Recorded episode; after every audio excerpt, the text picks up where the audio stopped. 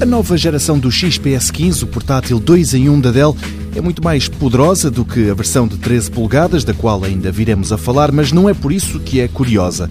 Nos portáteis tem sido incessante a busca por um perfil cada vez mais fino. A Apple espantou o mundo há cerca de 10 anos, quando anunciou o Air, mas de lá para cá, milímetro a milímetro, os portáteis têm ficado mais magrinhos ou então com o mesmo tamanho, mas com características mais interessantes. É esse o caso do XPS 15, que é meio portátil, meio tablet. Neste caso em particular, a Dell conseguiu raspar-lhe umas décimas de milímetro na espessura, atacando o teclado.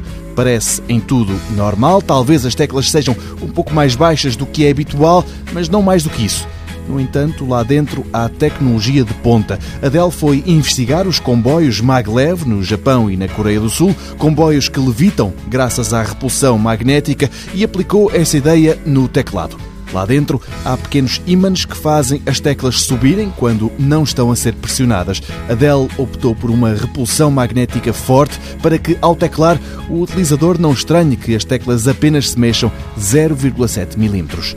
Quanto ao desempenho, o XPS 15 parece portar-se bem. O portátil é um dos primeiros a incluir um chip que é uma parceria entre duas rivais. O processador é da Intel, mas os gráficos são tratados por uma unidade da AMD.